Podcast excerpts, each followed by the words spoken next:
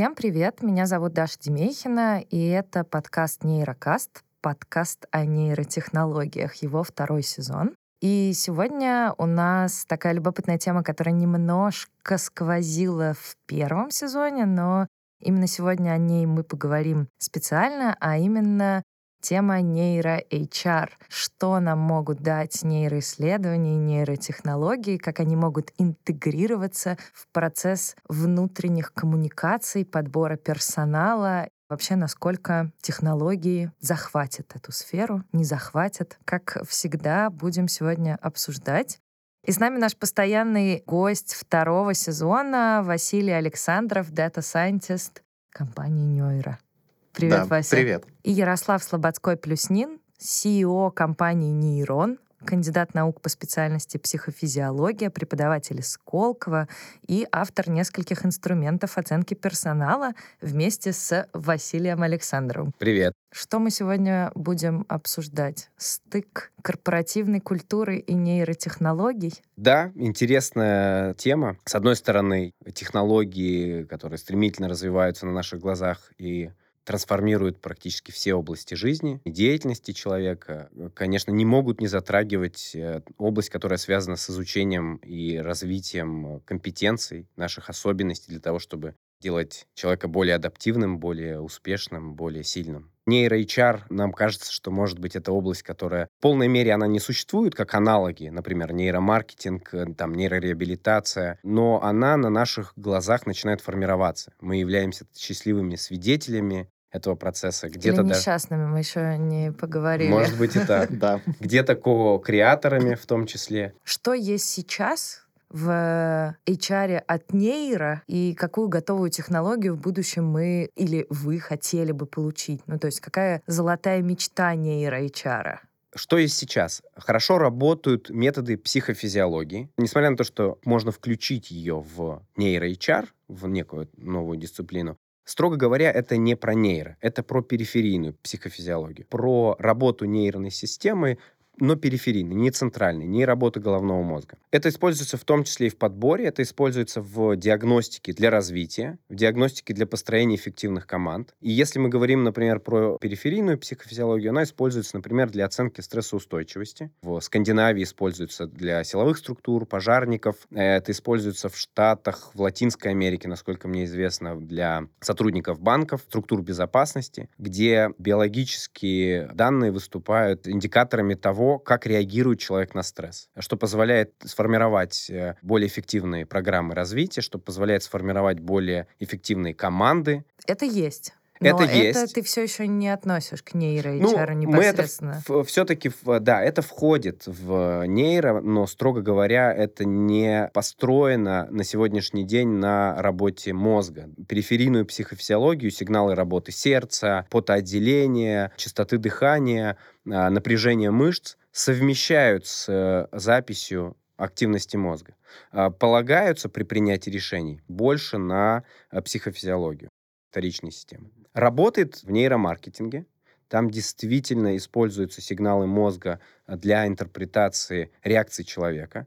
Более того, как показывают исследования, реакции мозга способны с большей точностью прогнозировать реальное поведение, покупательское поведение, в отличие от субъективных ответов сознательных, которые дает человек. Это все апеллирует к ставшей уже известной э, в широких массах теме э, сознательных бессознательных процессов, популяризатором которой во многом стал Канеман, показав системы 1 э, и системы 2. Нейробиология принесла тому массу дополнительных данных, что и когнитивные процессы, и эффективные работы работают действительно независимо. И с точки зрения э, путей обработки информации, э, это независимые пути, дорзальные и вентральные пути. С точки зрения локации, их нахождения в мозгу, они находятся в разных местах. С точки зрения их временной динамики, они работают по-разному. Естественно, быстрее работает система 1, у которой задача быстрый мониторинг. И с точки зрения качества анализа, они работают по-разному. Мы также обнаружили различия гендерные касательно эмоций. У, у женщин э, эффективнее работает вторая система, которая связана с качеством обработки, широтой анализа эмоционального спектра. У мужчин ставка на первую систему. Это мониторинг э, среды с целью выявления мотивационно значимых сигналов. Поэтому, например, амигдала, центральная структура мозга, которая связана с обработкой эмоций, дает более сильную и более быструю активацию женщин на все стимулы, кроме страха и гнева. Здесь у мужчины она работает так скажем, эффективней. Потому что, судя по всему, это эволюционно а, значимый сигнал, который здесь дифференцировал э, ну, мозг понятно, мужчины это и женщины. защиты, да, да, грубо говоря, как защититься. Иллюстрация, как это выглядит. Есть устойчивое понимание, что альфа-ритм выступает коррелятом э, когнитивных способностей, там, IQ в целом. На огромных выборках это показано, вне зависимости от культуры, уровня образования, рода занятий и так далее. Альфа-пик, относительная мощность альфа-ритма, это в целом коррелят интеллектуальных способностей. Но это знание ни в коем случае нельзя применять на индивидуальном уровне. Мы не можем взять 10 человек, провести регистрацию активности мозга у всех и сказать, что умнее тот, и потенциал, соответственно, управленческий, там, экспертный потенциал выше у того, у кого выше альфа-ритм. Это некорректно. В, в каждом индивидуальном случае возможно кардинально другая картина. То есть усреднение дает одно, поэтому это работает в нейромаркетинге, когда мы усредняем огромное количество данных по одному стимулу. Но когда мы входим в оценку не стимула, а человека, у нас возникает вот этот мощнейший компонент индивидуальных различий. Мы в нейромаркетинге, например, обычно выкидываем примерно 10% результатов, просто потому что это некие выбросы, статистические аномалии, которые просто не вкладываются в общую картинку, и их выброс улучшает работу модели. А тут, да, когда нам надо оценить каждого, это да. играет роль. Ты сказал, что, судя по всему, для каждого человека нужно строить какую-то отдельную модель, чтобы понимать, да, как он функционирует и какие для него пики и провалы существуют, как что коррелирует. Мы не можем оттолкнуться ни от какой типовой модели, но все это ради чего? Э, ради построения лучшей жизни.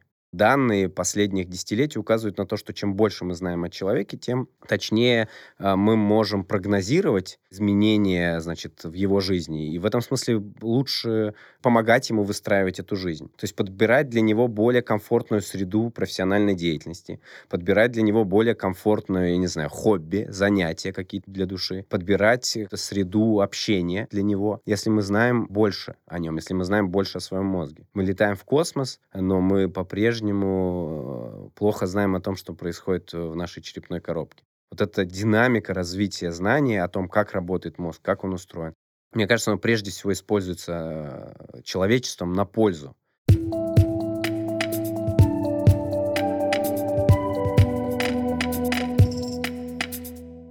Я как раз хотел тебя попросить привести пару примеров, когда по каким-то данным можно определить и поставить человека на нужное место, чем это полезно обществу, чем это полезно человеку.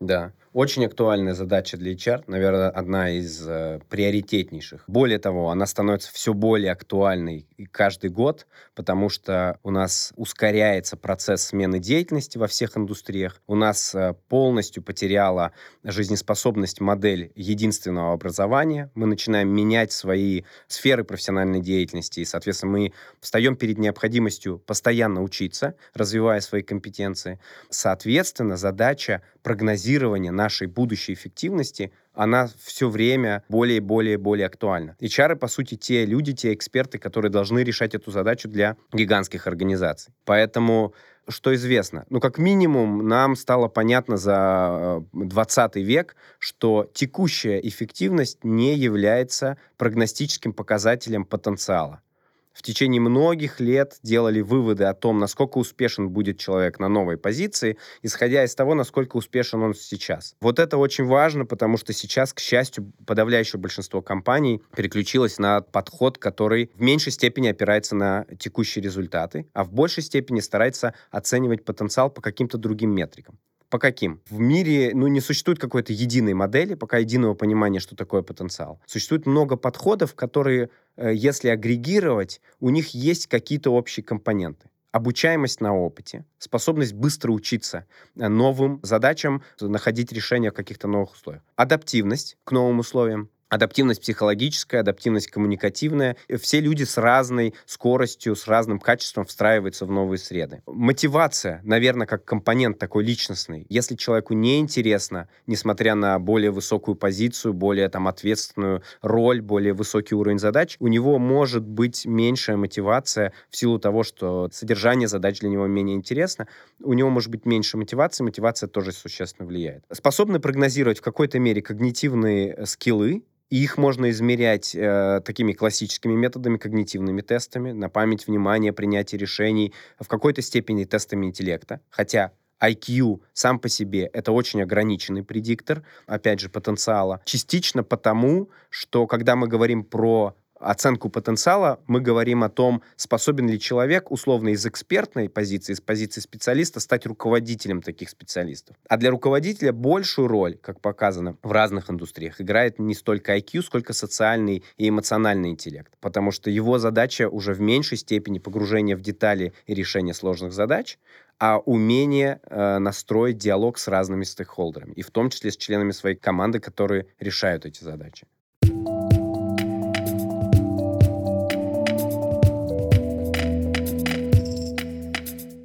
Ярослав, а можно тебя все-таки перенаправить немного в сторону практических инструментов? Что тут дает нейро, что есть, и что ты бы хотел видеть в идеальном наборе нейроинструментов для HR? Нейро подступается к ряду тем. Я бы разделил на две основные стороны. Одна когнитивная, и вот как раз наш с тобой эксперимент со Сколково и со Сбербанком, это был очень хороший заход. Э, мы постулировали такую модель когнитивных стилей. Люди по-разному решают разные задачи. Иллюстрации, которые дал Герман Оскоч Греф как-то в одном из своих интервью, рассказывая о том, как он работал в правительстве вместе с Кудриным, где он был министром э, экономики, по-моему, а Кудрин министр финансов. И он говорил о том, что когда они сталкивались с новой задачей, он очень быстро охватывал основные условия, понимал примерные варианты достижения цели и переключался очень быстро на следующую, на следующую, следующую задачу. У Кудрина был совершенно иной паттерн. Он погружался очень медленно в эту задачу, но он видел огромное количество ценных аспектов, ценных деталей. И спустя длительное время он помнил вот эти различные тонкости и гораздо более детально проработанные варианты решения этих задач.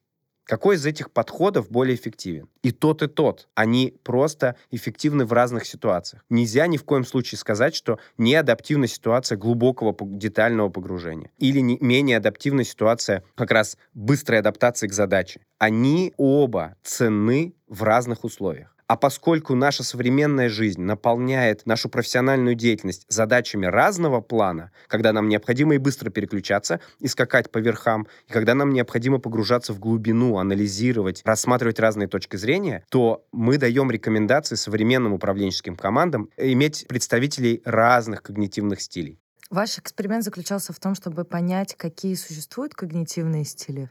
Не столько, наверное, в том, чтобы понять, сколько в том, чтобы посмотреть у руководителей, находящихся на аналогичных позициях и решающих аналогичные задачи, есть ли у них различия в подходах к решению этих задач. Мы смотрели на устойчивые паттерны, например, э, как работает внимание, как они переключаются. Мы смотрели и на поведенческие данные, которые объективно говорили о том, сколько ошибок, с какой скоростью он решает, сколько правильных ответов и так далее. И смотрели на сопутствующую этим поведенческим данным данным активность мозга, на то, что происходит в каких отделах э, мозга, в каких частотах, если разложить электрическую активность на частоты, там появляется возможность привязать это к определенным функциональным коррелятам. То есть мы знаем из большого количества исследований, как работает внимание, где там у него повышается концентрация, где понижается. Если мы это привязываем к тому, как он решил задачу, сколько сделал ошибок, сколько задач он успел решить за одно и то же время, то можно вывести это в некий стиль. И вот мы как раз смотрели на скорость адаптации, на концентрацию внимания, на когнитивную выносливость. Да, на когнитивную выносливость, которая позволяет тебе за три минуты человека нагрузить задачей. Один человек может эту задачу решать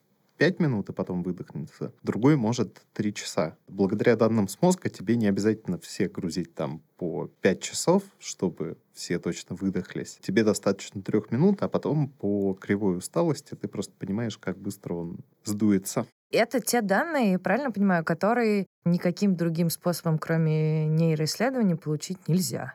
Мы добавляем к поведенческим данным, к данным там, реальных цифр, каких он достиг оборотов, увеличил ли долю рынка, с, с кем он договорился, с кем нет. Если мы добавляем сюда данные о работе мозга, определенно они углубляют всю эту историю, делают ее более интересной. И, вероятно, если мы смотрим на историю развития нейробиологии, и смежных дисциплин, методы анализа, которые стремительно развиваются, позволят нам рано или поздно эти данные правильно интерпретировать для того, чтобы какие-то ценные выводы здесь делать. Хочется верить, что вот эти работы, которые в том числе и мы э, делали в свое время в далеком 2020, в далеком 2019 годах, когда-то лягут в основу э, инструментов, которые на основе работы мозга будут способны подобрать более эффективную среду для человека. Ярослав, а по твоему мнению, будет ли когда-то момент, что прогностическая сила именно нейроинструментов, она будет настолько сильная, что можно посадить ребенка, одеть во все девайсы, протестировать каким-то образом и сказать, что окей, мы поняли, идешь туда, учишься так, будешь новым Грефом. А меня, наверное, закидают э, помидорами, потому что это может прозвучать несколько редукционистски. Но, на мой взгляд, да. Если мы посмотрим на динамику научного знания, которое за последние сто лет получаем мы о человеке из различных дисциплин, и как это знание начинает использоваться, соответственно, да, мы переносим на практику, мы получаем этот фидбэк о том, работает это или не работает, то похоже, что мы в эту сторону идем. Если мы посмотрим на медицину, уже сейчас алгоритмы машинного обучения, которые способны проанализировать гораздо больший объем данных, чем человек, ассистируют докторам в принятии диагностических решений. Да? Проблемы с сетчаткой, раковые опухоли, определенные проблемы э, кровеносных э, клеток. Алгоритмы машинного обучения э, диагностируют не хуже, а где-то даже лучше. Это значит точнее и быстрее чем живой человек. Если это случилось за столь короткий промежуток времени, то дальше алгоритм обгонит человека. Это не значит, что он выгонит человека с этой арены, он скорее человека выдавит вверх, человек будет принимать более сложные, более творческие решения, управляя этими алгоритмами. Он не будет тратить свое время на то, чтобы осуществлять эту диагностику вручную, он будет полагаться на тот объем данных, которые он получает из этого огромного количества диагностических инструментов. Э, если э, это аналогия с медициной, если посмотрим на нейробиологию, психофизиологический трекинг уже становится э, такой обыденной частью нашей жизни. Через браслеты, через часы очень многие на систематической основе начинают регистрировать динамику своего сердечного сердечного ритма, активности и всего остального. Почему бы не предположить, что аналогичная история будет с трекингом мозговой активности?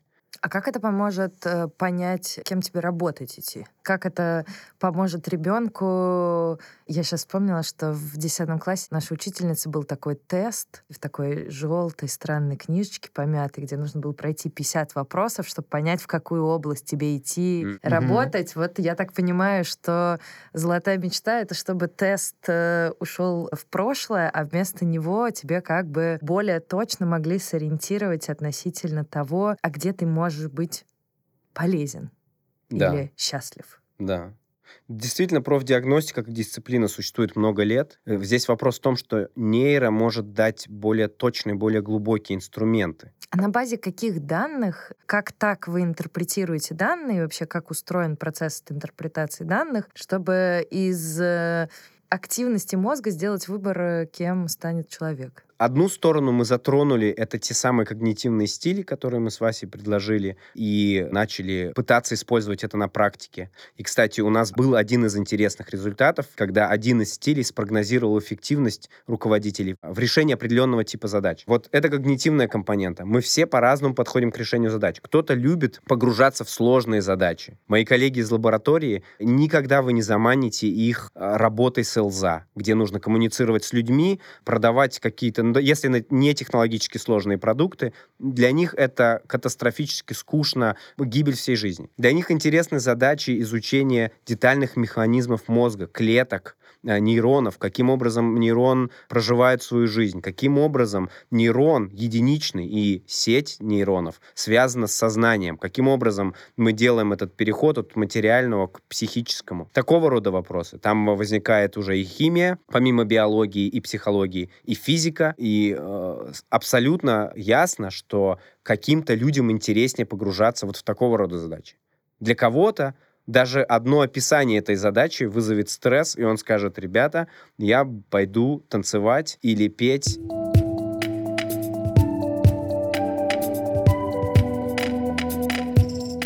Когнитивные стили — это одна компонента. Вторая компонента — аффективная. У нас есть указание на то, что инструментами нейронауки мы можем анализировать индивидуальные особенности Мы пока работаем с дискретными чертами. Мы вывели вот и с коллегами в лаборатории, и в наших прикладных проектах с Васей, с нашей командой биомаркер склонности к риску. Э, мы массу других лабораторий научились анализировать там стрессоустойчивость, эмоциональную восприимчивость, да, и там эмоциональный интеллект. Но при этом она не дает всей полноты. Если мы возьмем какие-то классические инструменты, например, Хоган, опросник, когда человек просто отвечает на список вопросов, то он дает э, хорошую развертку. И, э, значит, мои базовые диспозиции личности, к чему я предрасположен, что у меня хорошо получается, как я с людьми, как я с задачами, как я с инновациями, и мои мотивации ценности, которые позволяют спрогнозировать, какая среда для меня будет комфортна, и мои деструкторы. У классических инструментов есть свои ограничения, вот эти возможности фальсификации, вероятно, не та глубина, которую мы ожидаем от нейронаучных данных. Да, он говорит о том, что этот человек более коммуникабельный, а этот менее.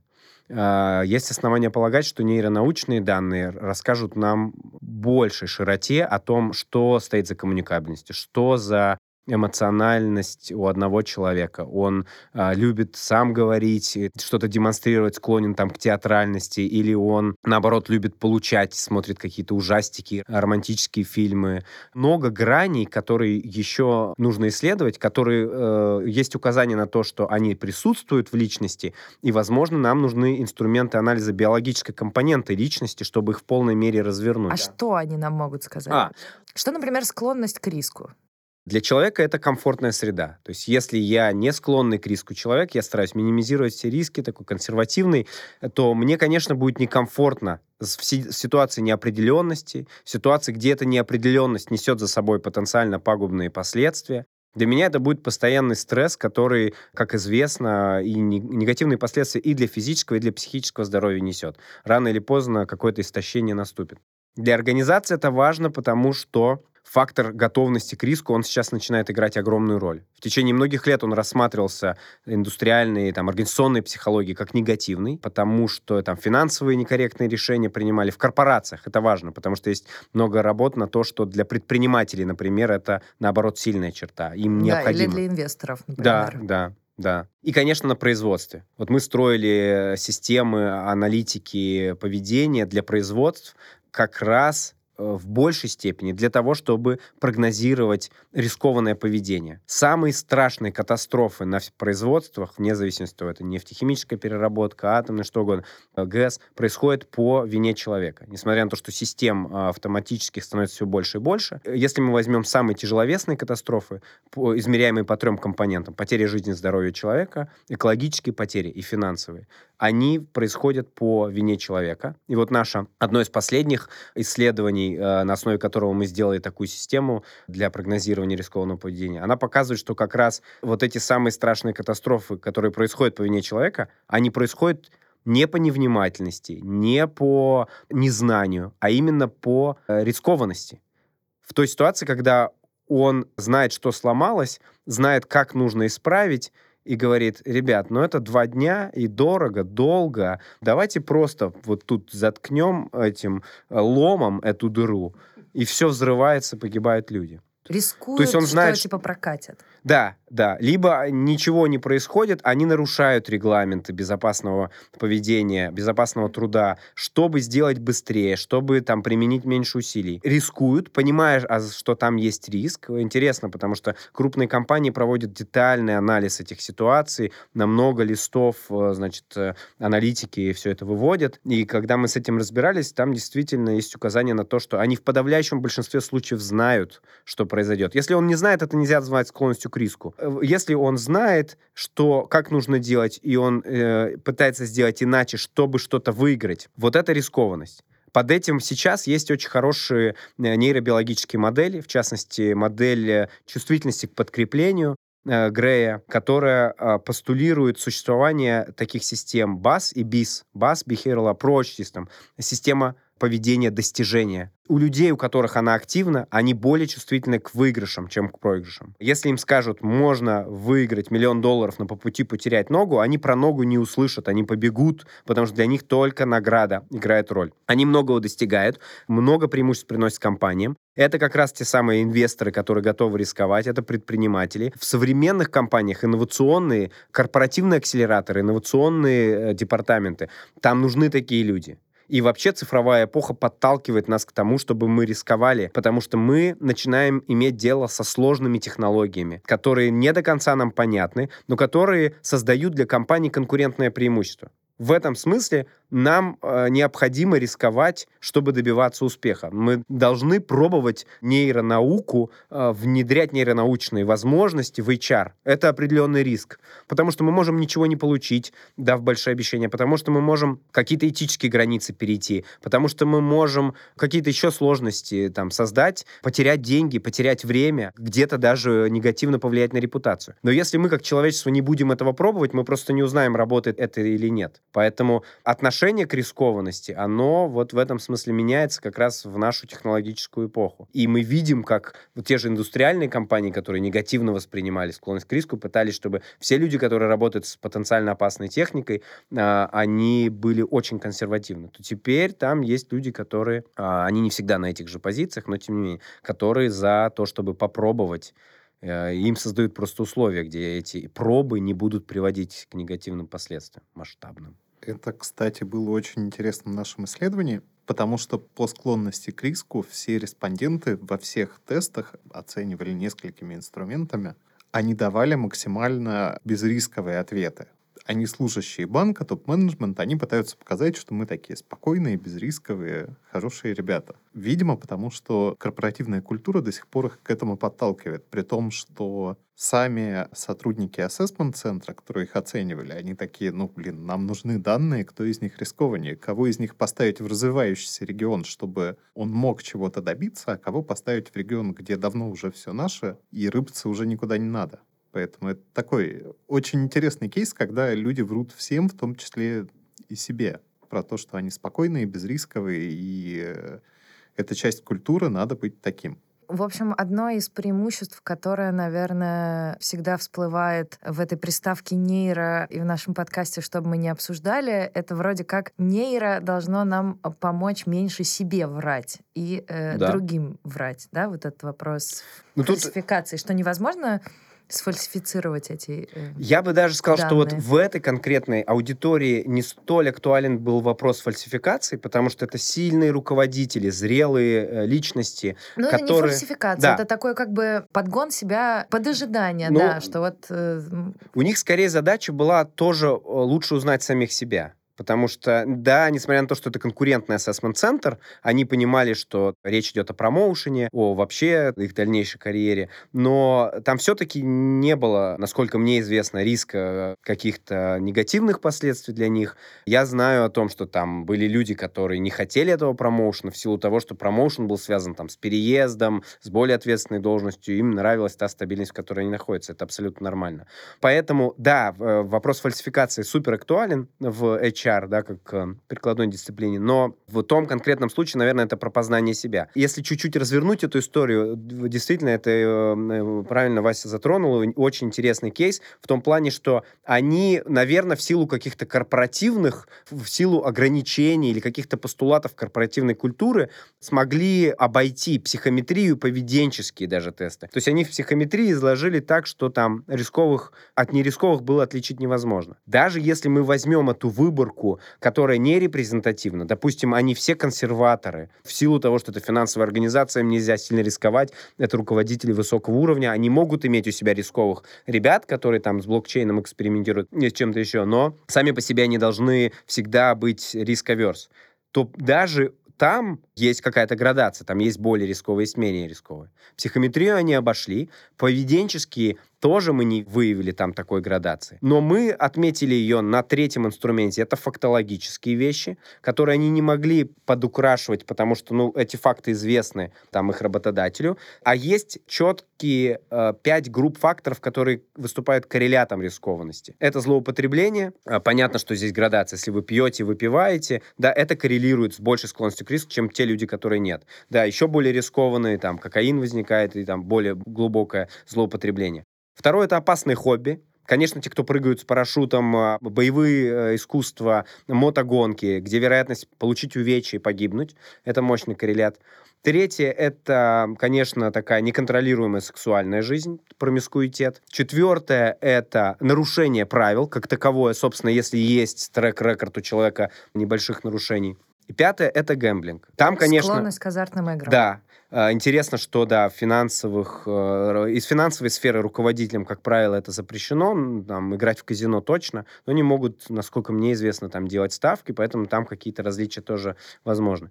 Так вот, по фактам жизни мы увидели какие-то различия, но самое интересное, что четкие различия показал мозг. Когда мы проанализировали те точки, где они принимали рискованные и нерискованные решения в нашей игре-симуляторе э, гэмблинга, оказалось, что в мозгу совершенно четко это разграничивается. Ну, так, как, собственно, мы показали это 10 лет назад и в лаборатории. Вот этих баз, ребят, которые чувствительны к выигрышу, к миллиону долларов, а не к потере ноги, у них, э, у нас больше активация в ситуации возможностей. И когда мы посмотрели на те точки, когда он делает ставку, как он ждет, это э, вопрос полсекунды.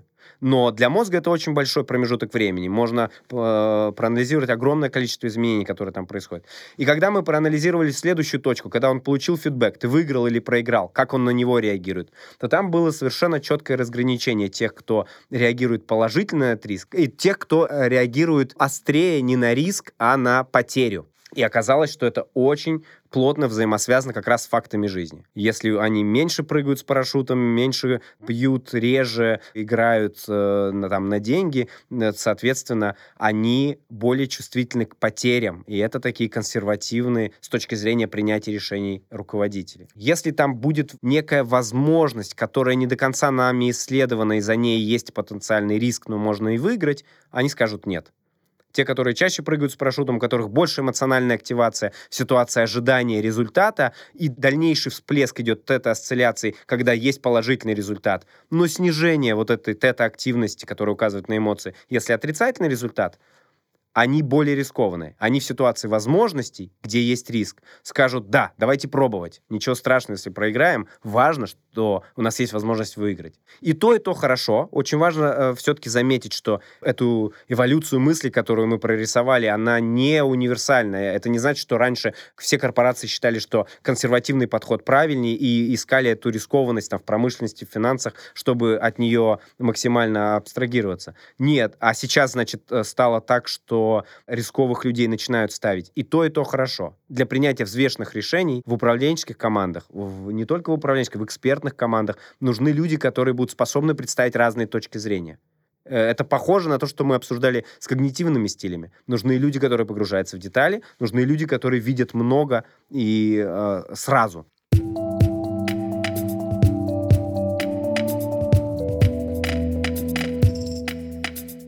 Но в конечном итоге, значит, мы приходим к тому, что не человек как единица должен становиться быть под вниманием э, HR и заботы корпорации, а некоторая команда, потому что если ты говоришь, Ярослав, о том, что нам нужно каким-то образом комбинировать, то вопрос становится, а в каком процентном соотношении нам нужно это комбинировать? Как нам помочь собрать команду? Вообще нейротехнологии помогают как-то организовывать команды или работают больше с одним человеком? И то, и другое. А, хочется верить, что и то, и другое будет развиваться. В а целом, что сейчас данные. существует относительно сейчас, команд? Сейчас, наверное, больше речь идет об одном человеке. Ну и, мы, и тогда речь идет об исследованиях топ-менеджмент. Ну, потому что кто более интересен в качестве одного, так это руководитель. Ну, наверное, да. Хотя по факту таких исследований очень мало. Ну, в России мы единственные, кто это сделал. Но следующим шагом логично ожидать, что импакт будет на уровне команды. Команда — это больше, чем просто сумма отдельных элементов. Поэтому если нам а, там удастся каким-то образом эти данные использовать для того, чтобы делать команды более сильными, организации, целые там институты, то это прекрасно. Тут надо еще учитывать такой момент, почему топ-менеджмент, потому что как все инструменты, которые только в стадии разработки, у которых нет еще промышленных технологий их исполнения, они достаточно дорогие. Ты не будешь тратить большую сумму на подбор младших команд ты начнешь с верхов, где у тебя больший импакт на результат, и будешь постепенно, по мере удешевления технологии, ее распространять вниз. Ну, то есть пока эта технология не то, что не в массовое производство, а такой вот очень дорогой штучный экземпляр, который может себе позволить только компания-гигант, у которой гигантский бюджет на эксперименты.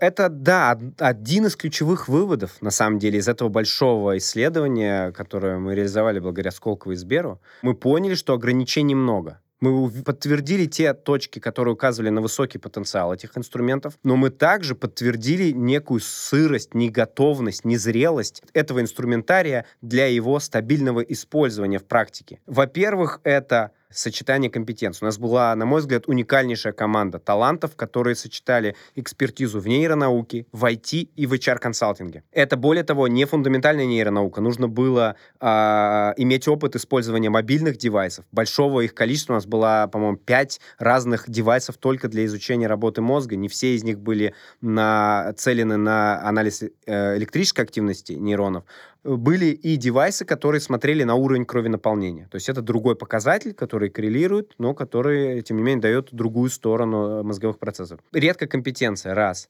Второе — это сложность и дороговизна этих инструментов. Мы привозили с собой каждый раз мобильную лабораторию. Если отсутствует или, э, значит, что-то не так с каким-то элементом, под угрозой весь проект. А если один офис отличается от другого по количеству электронаводок, шумовых наводок, нужно адаптировать было все, э, значит, системы при, перед тем, как начинать ассессмент. Третье, наверное, этический компонент, потому что пока точно не все готовы, и мы сто процентов будем наблюдать вот эту э, динамику, когда какие-то компании начнут уже с этим экспериментировать, какие-то внедрят практику, какие-то будут об этом говорить, какие-то будут еще открещиваться от этого очень долго. А в чем вы видите самый большой камень преткновения этический? В том, что людей надо током бить? Э, нет, током это немного отдельная история. Это да, то, что самом... эти исследования некомфортны, да, ну как бы. С точки зрения процесса это достаточно комфортно. Преимущество этих технологий в том, что они, э, сохраняя качество регистрации мозговых сигналов, нивелируют весь дискомфорт. В лаборатории мы проводим эти исследования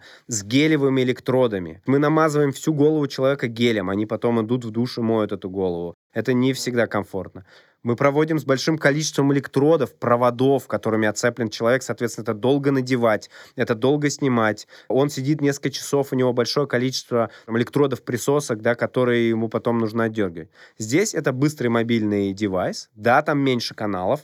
Да, в этом смысле он не всю полноту работы мозга описывает, но он с достаточным уровнем качества способен нам демонстрировать этот сигнал. Если сравнивать ситуацию, когда тебя HR оценивает, и ты просто сидишь, заполняешь тесты, отвечаешь на вопросы, выполняешь задания, с тем, что к тебе подключают датчики и тебя бьют током периодически, только в одном исследовании. Нет, вопрос комфорта, мне кажется, все-таки стоит, потому что ну, Такое. потому что, мне кажется, сами эти провода пугают. Но это как, как будто ты к врачу пришел. У нас Люди не очень любят ходить к врачу, в общем. Ты еще не знаешь, какие данные ты получишь. Если с тестом ты еще можешь выстроить какое-то mm-hmm. представление о том, какой результат, да, как тебя увидят другие, то здесь ты такой голый, и ты ничего не можешь сделать, потому что твоя мозговая активность никак тебе не подконтрольна.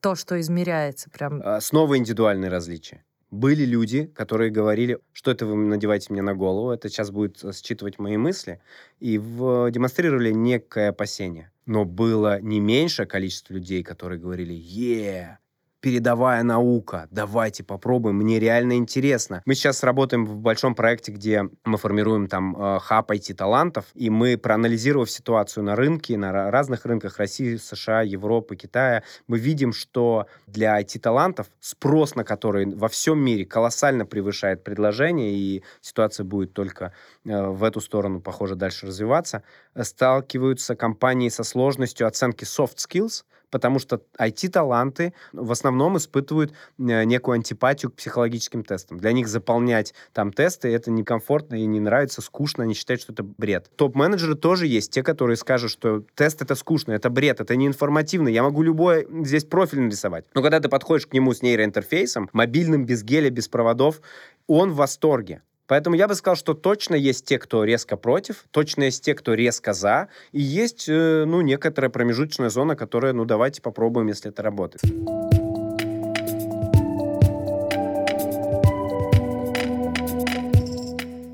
Так, а если вернуться к этике, если не бить током, что для вас является самой сложной этической проблемой в нейро-HR? Для меня, честно говоря, проблемы нету. Я пытался ответить на вопросы, которые задавали наши заказчики. И я видел, наверное, два раза только вопрос такой негативной коннотации, почему я должен проходить ассессмент, в котором заглядывают в мой мозг, а не спрашивают мое мнение. Этический, наверное, момент заключался как раз в том, что вся дисциплина HR — кадрового дела, HR-консалтинга, все вот эта прикладная область работы с человеком как с неким э, элементом производства там знания для организаций, э, продукта для организаций, она привыкла его полностью контролировать. Человек привык контролировать процесс своей оценки. Он привык быть участником, основным, собственно, источником данных. И он может в психометрических тестах нарисовать примерно то, что он хочет. Он может в ассессмент-центре показать себя красавчиком, коммуникабельным, добрым, открытым и инновационным, когда он в реальной жизни зверюга. Но тут э, ему говорят, что наступила эпоха, когда в меньшей степени вы будете способны контролировать. Мы вам дадим более точные данные. Они позволят вам получить более эффективные э, программы индивидуального профессионального развития. Но мы без вас, без вашего мнения сделаем выводы о ваших когнитивных особенностях и личностных предрасположенностях. Естественно, для человека, который привык это контролировать, естественно, для дисциплины, которая привыкла отталкиваться от человеческого мнения, от мнения субъекта измерения, это некий стресс. Это само по себе некий сдвиг. Ты лишаешь человека субъектности, по факту. Да, вот это Но... такая жесткая объективация. Для меня, например, большой этический вопрос в этом до сих пор, что нейронаука может давать точные данные. Вопрос, как их применяют. То есть на основе этих данных кого-то повысят, кого-то не повысят. Без этих данных решения могли быть другими. И вопрос, насколько точно эти данные, э, они будут использоваться. Точно ли эта характеристика являются определяющей для этой позиции? Возможно, HR ошиблись. Эти данные, они не говорят однозначно о том, что человеку нужна именно вот эта позиция или что повышать вот этого, а не вот этого. Поэтому я тут вижу определенный риск именно с точки зрения использования этих данных. Самое сложное здесь это не только какие данные ты получишь, но и то, к какой шкале ты их применишь. В конечном итоге вот этот вопрос про организации, да, и про то, какие критерии они выставляют, на какие позиции и как они в целом видят изнутри концептуально организацию своей работы, что они производят. Знания, продукт. В зависимости от этого интерпретации будут разные. И, наверное, по одним и тем же данным можно на разных шкалах рекомендовать разных людей.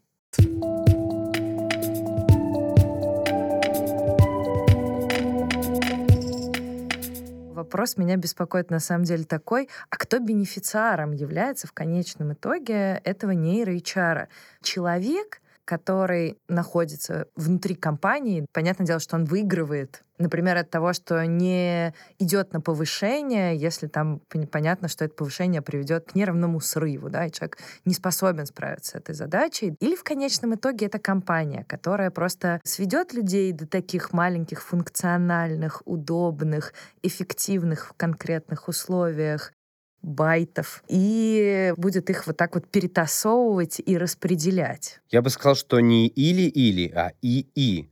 Выиграет 100% и человек, которому мы создадим более комфортную среду, способствующую развитию его э, потенциала. и выиграет компания, которая действительно получит более эффективные команды, меня здесь все еще настораживает условно-объективная категория эффективности. По какой шкале сейчас принято мерить этот performance? Как мы понимаем, что человек здесь эффективен, и здесь нет. Это звучит так, знаете, как очень корпоративно сухо, типа. Угу. Неважно, счастлив ты на этой позиции или нет. Если ты отлично работаешь, чудесно, нужно сделать так, чтобы ты дальше продолжал на этом месте работать.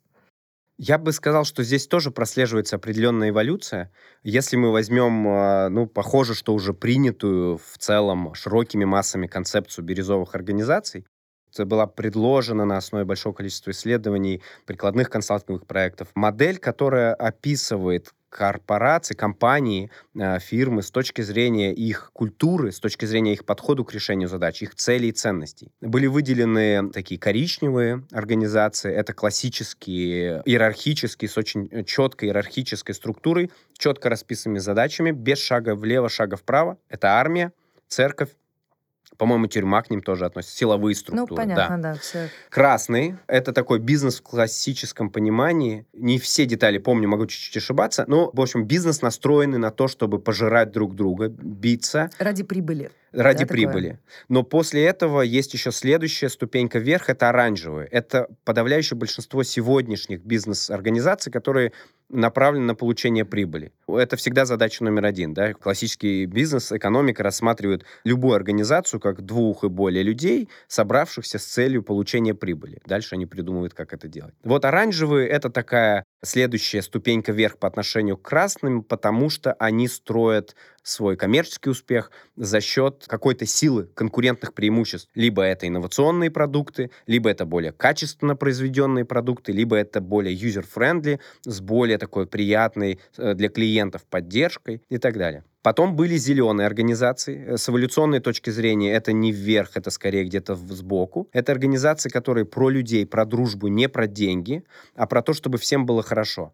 И Про по... сообщество, да, да, такое? Да. Ключевая идея этой концепции в том, что Похоже, мы начинаем как общество эволюционировать в плане бизнеса. не только бизнеса, это касается на самом деле и образовательных, и научных учреждений, и политических. Просто бизнес, э, имея в виду его широту и разнообразие, в погоне за одной же и той же целью увеличения прибыли, у него более интересная картина того, что можно наблюдать. Много индустрий, много разных компаний, у них разная динамика. Похоже, что появляется такая новая э, ступень развития, бирюзовые организации, которые сочетают в себе, собственно, оранжевый оранжевые и зеленые.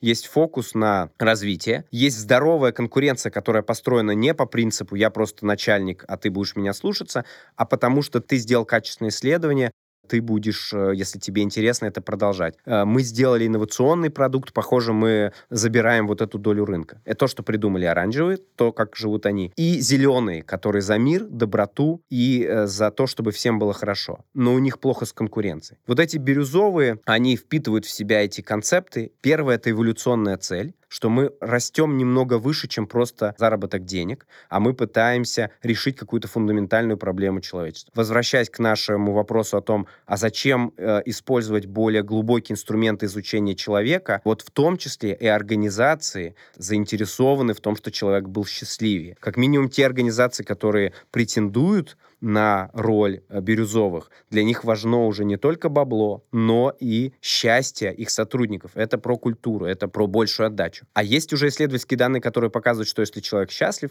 если у него есть свобода для творчества, он э, становится более продуктивным с точки зрения тех задач, которые он для организации решает. При том, что когда давали в контрольном эксперименте больше денег, это большую продуктивность не рождало. Когда давали больше свободы для творчества, какие-то новые возможности, где он может производить что-то, что лежит вообще за рамками его роли, оказалось, что там организация выигрывает в большей степени. Значит, первая эволюционная цель. Второе — это а, целостность. Это скорее то, что они взяли в большей степени от зеленых организаций. Это про то, что человек на работе — это не только сотрудник. Он, да, сотрудник, он э, mobile developer, но он при этом отец, любитель пива и гамбургеров, сноубордист и игрок на скрипке. Вот это как раз хороший сейчас поинт критики, что компании, корпорации выкупают своих сотрудников не просто как функцию, но как человека, претендуя на его эмоции, претендуя на некоторую вовлеченность, претендуя на то, чтобы включить понятие счастья в этот перформанс какой-то, в анализ перформанса конкретного сотрудника, да, и такой вот чисто эмоциональный капитализм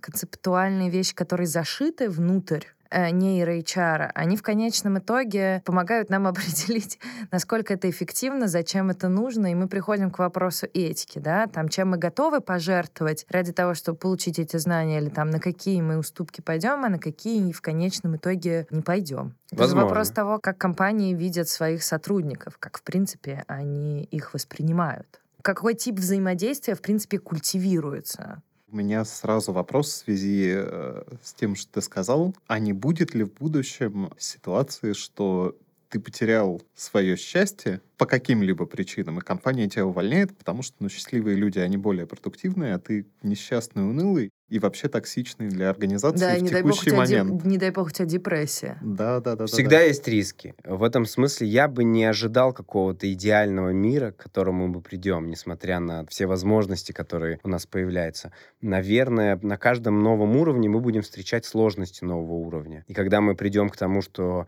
действительно все организации борются за счастье сотрудников, помимо того, что они борются за долю рынка, э, увеличение прибыли, то мы столкнемся с новыми сложностями, будем искать решения решение для сложности вот этого нового уровня. Мне кажется, хорошо, что сейчас мы идем уже определенно, мы в целом, как человечество, вышли на те рельсы, где мы понимаем, что просто деньги — это неинтересно, что нам нужно что-то больше. Нас ждет светлое, интересное будущее, Точно. определенно. Технологии э, настолько усиливают, не стоит их бояться. Здесь нам нужна всем склонность к риску. Класс.